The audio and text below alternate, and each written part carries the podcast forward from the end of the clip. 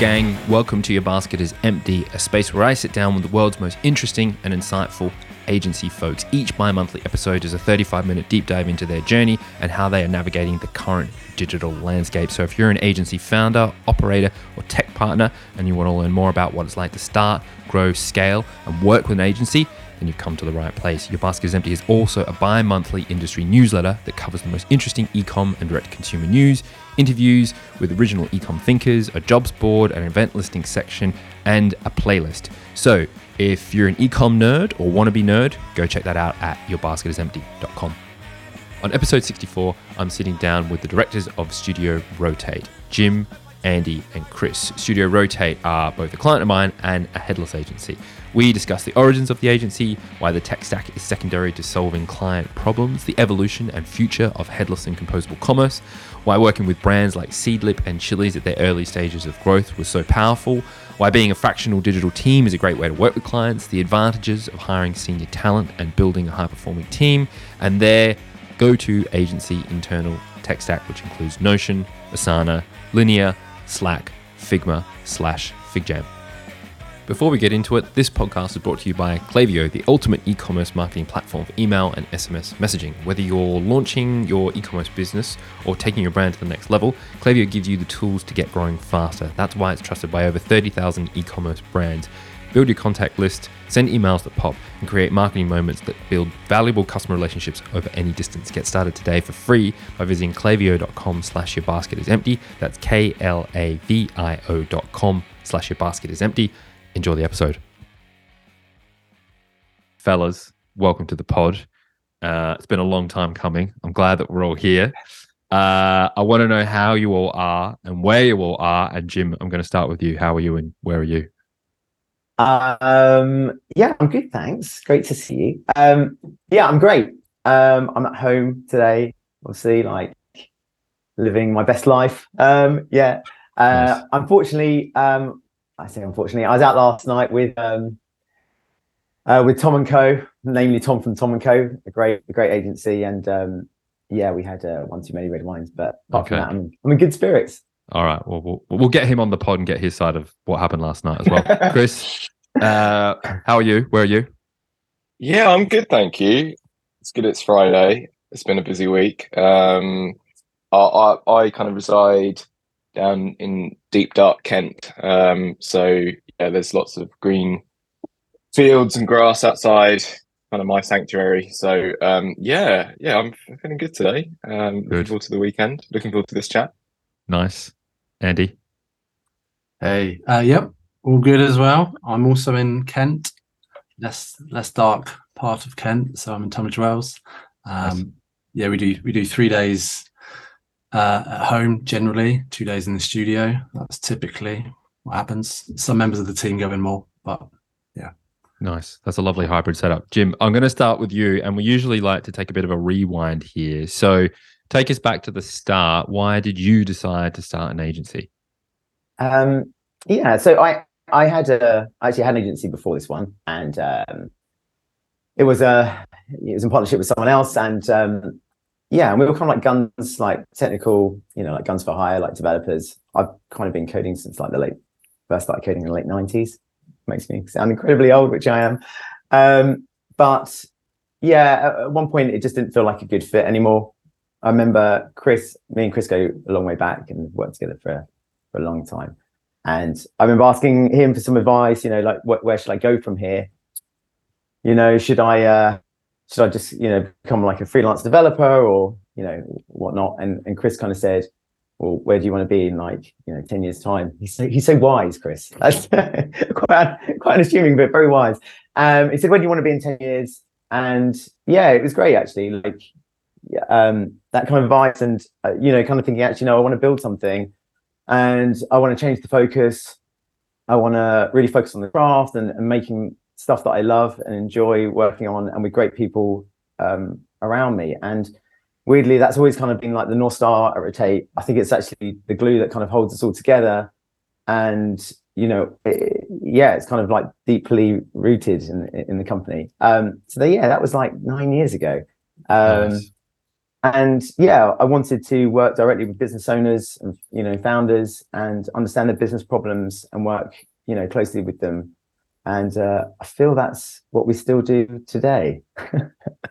And I want to touch on the sort of like tech stack, or I suppose approach, and like we'll get more into it throughout the conversation, but headless is kind of more of a thing now, but I'm keen to understand what it was like back in 2013, and like, how do you view the agency then, talking about headless or composable, compared to now? Do you think it's crowded now? Do you think there's opportunity? Is the pie big enough? How do you kind of think about it sort of more broadly? Yeah, so the goal was never like to be headless. The goal was to sort, you know, solve business problems. And I think you know, in that sense, kind of the composable commerce, as it's kind of like thrown around quite a lot now, was kind of us, you know, looking at how we can kind of best solve business solutions. Initially, you know, a lot of this was around like restrictions from like the user experience. Like user experience has and always has been like extremely important at Rotate. Like we're very focused on that, and the limitations that many kind of like e-commerce platforms had kind of forced us kind of, you know, look at other solutions. And that kind of, I think that in, you know, in the early days, that's kind of what pushed us towards headless. I think back then, you know, like 7+ years ago, it was, you know, much harder to do that. I mean, it's great that the marketplace as a whole has kind of moved to being, especially around that like more kind of like composable architecture, has kind of, you know, moved towards that. It's made things far easier and brought the cost, you know, down dramatically in terms of like kind of building those solutions. But, you know, ultimately we wanted to build solutions that would last. You know, we've worked with clients, you know, thankfully, you know, most of our clients stay with us, you know, for a very long time. And I'm proud to say we've never rebuilt from the ground up any of our sites. You know, we've iterated, we've changed out large parts of it. And that's only because we've always laid those kind of like composable or, you know, or headless kind of like foundations on our sites. I think that's good. We'll get more into the headless space. I want to bring the other guys into the conversation. Andy, what drew you to Rotate, and what's your primary focus at the agency? So I used to work more in brand than digital at an agency called Ragged Edge. I was there for about 5 years, and my paths crossed with Jim on a project. So we were doing a website for the Elton John AIDS Foundation. This must have been 8 years ago, I don't know, a while back, and I really enjoyed just sort of anything is possible sort of mindset and approach to tech. I think Jim alluded to it earlier, like tech isn't like, it's an enabler, right? It's not the not the end result, and that wasn't always the case with lots of developers I worked with, so that was a new experience that I enjoyed. Also, my best friend Adam was also a designer and director at Rotate. He's since up sticks and moved to America, Portland. So it's a bit of a no-brainer with those two. So that's about 7 years ago. Now at Rotate, I have two focuses, if you can call that focus. So design and growth. So I guess I've transitioned from being a designer to like more director type duties, pushing the company forward where possible in certain areas. So yeah, design, it's me being a bit of a hovering art director, generally trying to keep standards as high as possible, pushing things where I can, challenging the team and the clients. And then the other aspect, which is sort of newer for me at least, is growth of the company. So building our profile and a team around this. So it's a real concerted effort at the minute just to sort of, shout about Rotate, tell people what we do, who we are. And that's a key focus of mine at the minute. Nice. And Chris, you're at a marketing agency before Rotate. I'm curious what sort of drew you to Rotate in the headless space, other than giving Jim coaching advice. I was a co-founder of a what we called ourselves like a creative social technology agency, actually, and I guess our pitch was just working with brands to help them leverage social media through APIs and kind of open technology. My sort of background, sort of digital and social media, I worked at MySpace for a few years and kind of sort of helped run a digital team there. And the agency I founded was founded with two other ex-MySpace colleagues when Rupert Murdoch made us redundant. So we initially, we had sort of plans to have, it was kind of an agency with a technology platform, and it kind of evolved just to be kind of agency side. But a lot of the work we were doing was, I suppose, in the mindset of headless, really. So stitching sort of various platforms together through APIs, whether that's sort of Facebook or Instagram, and just building like compelling experiences for customers and for users. We did that for the likes of like Net-A-Porter, Samsung, Veuve Clicquot, the Daily Mirror. As Jim mentioned, like we've been friends for a long time, and worked together a long time ago in the music industry. And I got chatting with Jim as the other agency was kind of winding down, and he was keen to, I think they were looking at like building out sort of more growth services and that sort of 360 offering for Rotate. I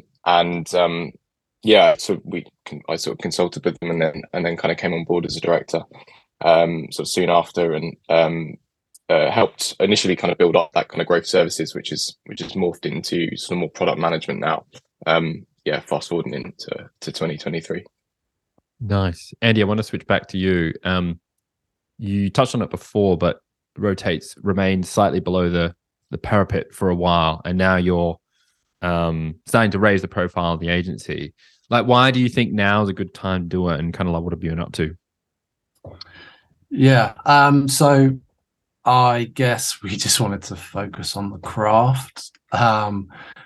We were never particularly, I don't think we were great salespeople, maybe. We just always thought, and I still think, to be honest, doing good work, equaled good business. So we were just focused on that. I just don't think we had the headspace to do anything else. We had, maybe built up a small following in like a small circle of the design world, mm-hmm. At least so I'm told. But I think we were deliberately sort of aloof. We were three guys in a shipping container in Bethnal Green, and we didn't want people to know that because of the sort of jobs and clients that we wanted to get. We thought we could do world-class work, and maybe that wasn't the perceived environment to do it in. So, for instance, we worked with Pictet, who are like the world's largest private bank, Swiss bank, and Loewe, who are like a big fashion brand. And I think at the time, if they saw where we worked, maybe wouldn't have done those jobs. Stealth mode got us so far, and I think it, to get the best talent in the world and clients, we needed to put our heads above the parapet, really. And in doing that at the minute, we're sort of focusing on content and partnerships. So content is a bit of a longer term play. I guess being a bit of an authority on headless and composable. And then partnerships, in particular, like our e-com partners. So Shopify, Commerce Layer, potentially Centra as well. So just sort of hiring, creating a team to sort of build this up, maintain it. And we've launched our new website very recently, mm-hmm. studiorotate.com. Check it out. I highly recommend people go and look at it, definitely. Jim, I want to come back to you, and we've touched on it a couple of times, and as I said, the conversation will be peppered with headless and composable, but I'm wondering, how do you think about it in terms of, does headless have a bit of a branding problem? Should we be calling it that? Should we be calling it composable? Should we be calling it modular? How do you think about it, and how do you think clients think about it? First of all, I'm glad that you just let it lie that Andy did that shameless plug. In terms of... I think there's actually more recently there has been a change in terms of. So, First of all, when we talked about headless historically, what we've actually been talking about is composability, right? And basically being able to curate the solution that the client needs rather than, cool, here's something that's off the shelf that tries to, you know, cater for like the majority of people's needs. But, you know, the one thing that, you know, hopefully we've learned over the years is that actually every business is different, their challenges are different. And actually very quickly overnight, they can have new challenges. And so building an architecture where we can kind of cater for change is probably like one of the most powerful things that you can kind of do in terms of longevity. I hated the idea that, you know, there was a cycle of companies building websites and literally ripping all their learnings up every 3 years and building things from the ground up. It, you know, it's kind of like, you wouldn't do this if you're in an enterprise kind of like level business. So like, why should these kind of small, you know, small to medium kind of like businesses kind of be doing this? So it's kind of driven by kind of like business needs. But in terms of branding, getting back to the branding of it, I feel that at the moment it's very much kind of described as, you know, headless. But headless is kind of on that scale of composability. You have like the monolith at one end, which is kind of like, you know, this is doing everything for you. Nothing is kind of like composed or curated. Now, the other end, you have something that's fully kind of composable. Headless is kind of on that journey. I think as we get more maturity in the space, people will move from talking about headless to kind of talking about kind of composability. I mean, Shopify have started doing it, which is, I think, a great sign, to be honest. Like, initially they were talking headless, and now they're kind of talking more about composability, which I think is great, because headless, when you talk about composability, you're talking about solving, like, it comes from a place of solving business problems, whereas when you talk about headless, that's kind of not really the case.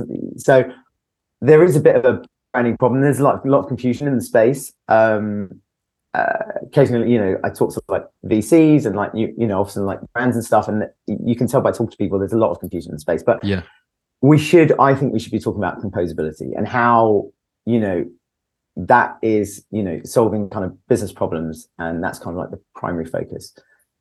Yeah. I like that. I think the you mentioned something really interesting there about like, it's like an agent for change, you know, like having a composable architecture means that as the world moves, which it has done rather rapidly in the last 3 years, you know, a business can keep up. I think that's really interesting. We might take some notes for our own branding exercises, you know, further down the line. I am taking notes.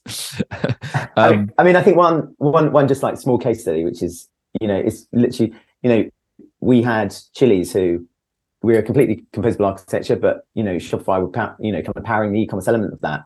And literally in the space of, you know, under 2 months, one developer moved to Commerce Layer, moved the underpinnings of the you know, e-commerce architecture to kind of Commerce Layer. And it's that kind of flexibility. Nothing else changed. We just changed that one part. And that meant also that we could completely, you know, test the impact that kind of had, you know, in terms of performance and, you know, conversion and reduce kind of like checkout abandonment. But yeah, I think that's just an example as a, you know, case study. Yeah, nice. Chris, I'm curious from your perspective, what projects are you most proud of, and are there any you'd rather forget? Any that you can talk about that you'd rather forget? Because I mean, I'm going to be honest, as an agency, there are. Let's be honest, there are. So, I mean, in terms of the successful ones, I think like Seedlip is one that sort of really springs to mind first. So, if you don't know them, they're the world's sort of first non-alcoholic spirit. And we kind of started working with them when it was just the founder, Ben Branson. So I think, yeah, we took a gamble on him as much as, you know, him gambling on us. But I think like even when he first came to us, like he wasn't even factoring in, you know, kind of e-commerce. I think he just wanted sort of a branding site, and that wasn't even in his plan. So we convinced him that there was an opportunity there. You know, we've worked with them all the way, you know, from it just being Ben to them becoming like this internationally recognized, almost sort of category defining brand. In 2019, I think 2020, they were acquired by Diageo. And now they're kind of a well-established international brand. And the site went through a few iterations along the way as well. So we kind of, help them scale depending on the needs of the business. So initially there was like one product, then it moved to two. I had a very slick kind of like one-page website. Won a few awards, which is nice. And then as the brand evolved, the needs of the site changed as well. So there was a lot more focus on content as well as they, expanded into new territories and things like that. So yeah, we look back on Seedlip as, a real, great case study for how we work and how we kind of evolve, throughout a partnership with a brand. Another one, I suppose, is Chili's, as Jim mentioned earlier. So we've been working with them sort of over 5 years now. Initially, we're sort of looking after their kind of flagship e-commerce store, and along the way, we've sort of helped them expand into, I think, like over 40 territories now. And more recently, we've started to support them with their sort of B2B and co-brand offering. We've had a real seat at the table throughout, and I think it's just been complete privilege to be to have played like a small part in their success of the brand. And so, okay, maybe we'll leave the ones we'd rather not talk about in our skeletons in our closet. I mean, yeah, there has been a few maybe forgettable projects, but it's that's relationships at the end of the day. Some don't always work out, I suppose. Okay, interesting. Maybe that's a whole other pod, is like relationship management within an agency environment. Andy, so we've talked a bit about like the headless space, composable, and kind of the origin stories and where you guys are at the moment. But I'm keen to learn a little bit more about, which is ultimately the fundamental foundation of an agency, and that's the people, right? So what does the team at Rotate look like, both your team and broadly across the other divisions? How many people have you got? What's the future of the team? And like maybe you could describe what the culture is like internally in Rotate, because I think that's super important in these sorts of professional services environments. Okay, cool. Culture. What is culture? We'll come back to that one. So I guess you can kind of think of us as a bit of a plug-in digital team for our sort of our clients. I guess imagine a Venn diagram. We're somewhere at the intersection of agency and product, which is in-house. So I think that's a good way to think of us and how we sort of behave with clients. In terms of the team itself, we are around 25 people or so at Rotate. We have made a point of hiring senior people across the board. So there's no juniors at Rotate. I think 5 years is the least experience somebody has of a practitioner. I think that was, if anything, just to mitigate as many sort of internal headaches, process sort of issues as possible. So we were just sort of helping ourselves. We work in cross-functional project teams. There's lots of supplementary specialists sort of floating around. So staff engineers, data analysts, SEO, things like that. We've also just built a new services layer and a shaping team.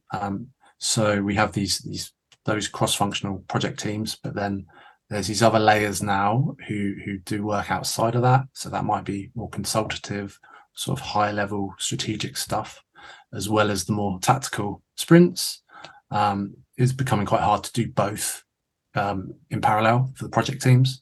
So those layers include head of engineering, head of product, head of growth, head of design.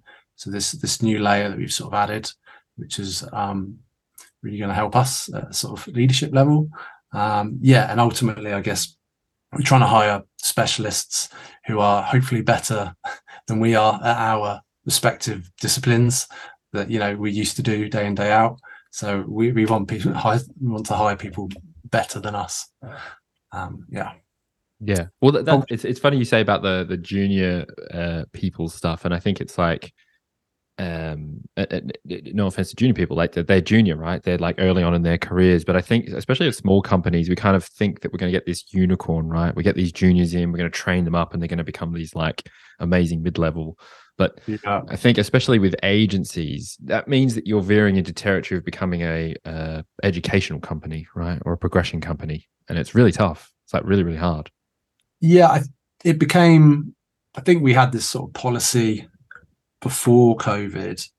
And then we sort of thought about maybe, you know, hiring more junior people. But I think going fully remote because of COVID and, you know, what it forced everybody to do, it became harder for those types of people. We weren't set up to support them, to be honest. Yeah. So yeah, that's kind of how we got there. So Chris, if you were to describe the culture at Rotate, how would you describe it? Nice. Please, I passed that one on. Yeah, you avoided that one, Andy. I did. Yeah, I like it. I'm no offense, Tim, but I'm not a big fan of this question. I never think like culture is something that you can like truly define and kind of This is I want robust debate in my podcast. I want people to challenge me. Yeah. No, I'm curious. Yeah, I mean, I tend to agree with you. So yeah, tell me all about it. Yeah, I think, you know, the moment you get to the point where you're trying to write it down, you're already in trouble. I think like the way I look at it is, you know, we've put together like a group of like really talented individuals who are really strong at collaborating together. They push each other to produce, you know, we like to say we want people at Rotate to produce the best work of their career whilst they're here. And hopefully like enjoy the ride as it goes along. And I think hopefully the culture can be self-organizing if we get that right. And we almost identify people who maybe aren't right in our kind of hiring process. And, you know, culture and fit is kind of a requirement when we're interviewing and things like that. So I think we've got a strong sense of what it is, but it's kind of in the ether, I suppose. Yeah, I think, like culture can be probably... I mean, that's a whole other topic. I think there's loads of people that are really into that stuff. But I think that maybe sometimes we, not really knowing how to define it and draw that out, then we try and do it. We don't get experts in the room. And then it just becomes this kind of like weird, fluffy thing. So, but yeah, that vibe thing, I think is super important, right? Especially in that like interview stage, is like making sure that you get the vibe. The only thing I think that's interesting, and I was talking to a friend of mine about this the other day, is like, how does one balance vibe, culture, whatever it is, with bringing in diverse thought, right? And I think that can be a bit of a challenge, right? Like creating echo chambers is quite an easy thing to do, and in some ways I think you kind of, in some ways you need to, which might be a bit controversial, but I think if someone's like early stage company needs people that are super proactive and they're go-getters and they can basically swim, not sink, right? And if you need a lot of those, they're all probably going to be very similar, right? So you're kind of by design, you have to create this slight echo chamber. But I think as companies grow, then that's when you can sort of increase your diversity of thought a bit, because you've got the bandwidth to do so. Yeah, no, 100%. I think also it's, we've found, maybe not so much now, but kind of, you know, a couple of years ago is you can't, as directors, it can't be totally on us to sort of push that forward. So identifying like, you know, sort of like culture lieutenants that are, you know, sort of peppered around the business in different departments who can kind of, you know, sing from the hymn sheet, as it were, and, you know, get that sort of point across, the kind of the values and, you know, the overall mission of the agency, and kind of, I suppose, sort of filter that throughout, you know, everyone in the team. So, Jim, you've been doing this for a while. What surprised you most over that time? Again, you're kind of remarking about how old I am. So more shots fired. With dads. Yeah, exactly. We were friends. In your webmaster days, yeah? Webmaster days. Yeah. Yeah, exactly. You get to wear a cape if you're a webmaster. I think that's what I really miss. But yes, I think what has continually surprised me is that I would have thought that after like saying over a decade of doing this, I'd feel fatigued by it, you know, like that, you know, if you do anything for long enough that you'd kind of like lose the passion for it, whatever. I honestly feel I've got more energy and passion for this than I've ever had. And I think that's because, you know, first of all, I'm surrounded by incredibly talented people. Like we've hired, the people at Rotate are truly, you know, world-class like individuals in terms of their skill sets.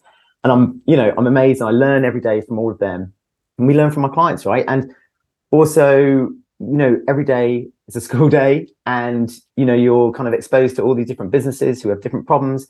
I love the challenges that we have, and I love working with an amazing team to kind of solve that. So yeah, I think the main thing is that I would have thought, if I went back 10 years ago, it's like, well, how will you feel if you've been doing this for 10 years? I said, I wouldn't have thought I would have the energy and the love of what we're kind of doing. Yeah, and I do. I absolutely love it. So yeah, that's what surprised me. I think that's what surprised me the most. Like, yeah, that I feel like this. So yeah. And Andy, have you got any technology within the space, something that you're super excited about? Either that could be platforms. We talked about the commerce layers and the centers of the world. I don't know. That email thing you showed me the other day was pretty cool, where it amalgamates all the email into one user interface. I thought that was quite cool. Any tech that you're particularly interested or excited about within our world? I can't even remember what that email thing was. Spark or something? Is that it? Oh yeah. I'm a fan of Spark. Spark, they've just updated the app actually. So nice.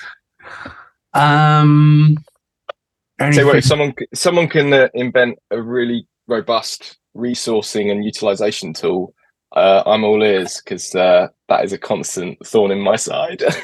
Interesting. When you're going back to Google Docs, it's Google Sheets. It's a problem. Okay, interesting. Well, that maybe is an interesting question. Like, yeah, what sort of tech have you got running behind the scenes, and how does it work, and what do you think could be better? To you, Chris. I want to take that. Oh, to me. Yeah. I guess, we're heavily invested in a few tools. So I guess Notion's one. Great for like internal docs and wikis. We use it for any sort of sprint documentation. Clients all have their own wikis as well. Amazing tool. Everything, I think, if Notion disappeared, we'd be in trouble. We also use sort of Asana for a lot of our sort of project management. Any sort of sprints and collaboration with clients we do on that. Recently been exploring Linear as well, as a new tool, similar to Asana, but a lot more opinionated, which is good. What else do we use?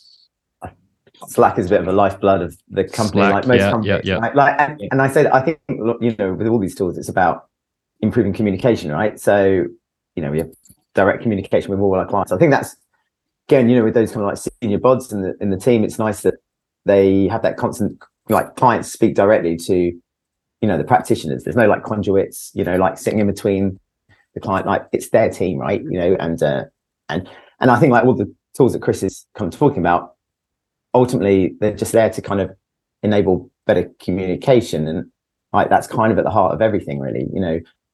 You improve communication, whether that's kind of like, I think also like asynchronous communication as well, like going to meetings, someone's kind of prepared, like all documentation in Notion, you kind of work through it together. Figma in the last kind of few years, Figma and FigJam is amazing, like with collaboratively doing architectural diagrams, and then it's like and clients are kind of in there being talked through by the design team, and kind of putting comments, like, but again they're just think, am I going to say there's a positive coming out of COVID? But one of the positives possibly was that kind of push for like communication tools and kind of making that kind of stuff better, both asynchronously and kind of real time. And tools like Figma, tools like Slack, like have really been the lifeblood to kind of like make sure that we can kind of improve comms around that stuff. Yeah. Even like when we're doing, in-person workshops now, we'll still have FigJam on in the background. Mm-hmm. We've moved away from the whiteboard to the digital whiteboard, which I think is testament to the success of it. I agree. I'm keen to sort of round out the conversation. So from each of you guys, we'll start with you, Andy. What's the best piece of advice you would give to somebody starting their own agency?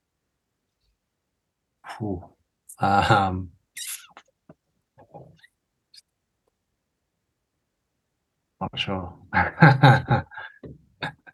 We can come back to you. Yeah, go on, come back to me. Okay, Chris. I think I'd probably say make sure that you have perspective. I think because, I mean, if you're running an agency or any business for that matter, you have very high highs, and then there are a number of lows, I suppose. And I think you feel them more as a business owner or agency owner. And they can be exhausting, right? It's that kind of roller coaster ride. So strap in, be prepared, and just know that it's not just going to be, you're not going to have awesome days every day, and just kind of make sure you keep perspective around that. Andy. I guess what sprung to mind was about taking that time up front before you have the pressures of, I guess, of a team and everything else that sort of comes with an agency, the sort of financial commitments. Just take the time up front to figure out exactly what it is you want to do, you enjoy doing, and go get it. Don't, ideally, don't take the work on that you don't want to do. It's a self-fulfilling prophecy, right? So yeah, go seek out what you want to do it. I like it. Jim, what's your one piece of advice? Accept that you don't know anything. No one does. Like, stay vulnerable, and open to kind of like constantly learning, right? And most importantly, make sure that you love what you're doing. Like Chris says, there's highs and there's lows, and if you're not passionate and you don't love it, it's going to be quite hard to kind of get through that, right? So I never like the idea of like building up an agency to kind of sell it. I love what I do, love the people I work with, and feel pretty blessed around that stuff. And that's why, as we, going back to what we said earlier, that's why, 10 years on, I'm loving it more today than I ever have. Yeah, nice. Okay, I'm going to end on you, Jim, because we started with you. Where is Rotate in 3 years? So there's a number of, I guess there's a number of places that we want to be. Like, I have with the guys, we have like a vision and of where we're kind of, North Star, where we're trying to get to. And that's continually kind of improving quality of the work that we kind of do, like ongoing. In terms of like the goals for all the departments, it's very much related to like doing the best work we can do. It's also about like accessibility of like the work we do. So I find, especially like in the headless and composable commerce space, it's super expensive. And, we've been working pretty hard over the last year to kind of look at how we can improve the quality, but also bring down the kind of base cost for stuff within that space. But ultimately our goal and what holds us together in terms of value system as a company, like the kind of belief behind all of us, is that we literally want to do the best work of our lives at Rotate, and we want to create an environment that kind of facilitates that. Right. I think that's a great way to end the pod. Andy, Chris, Jim, thank you so much for joining me. Thanks, Tim. Yeah, thanks.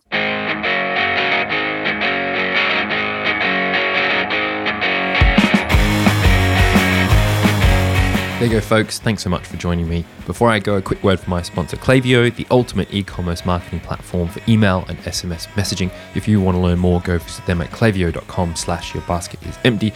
And as always, if you like the episode, please leave a review, subscribe, download, and tell all your mates to do exactly the same.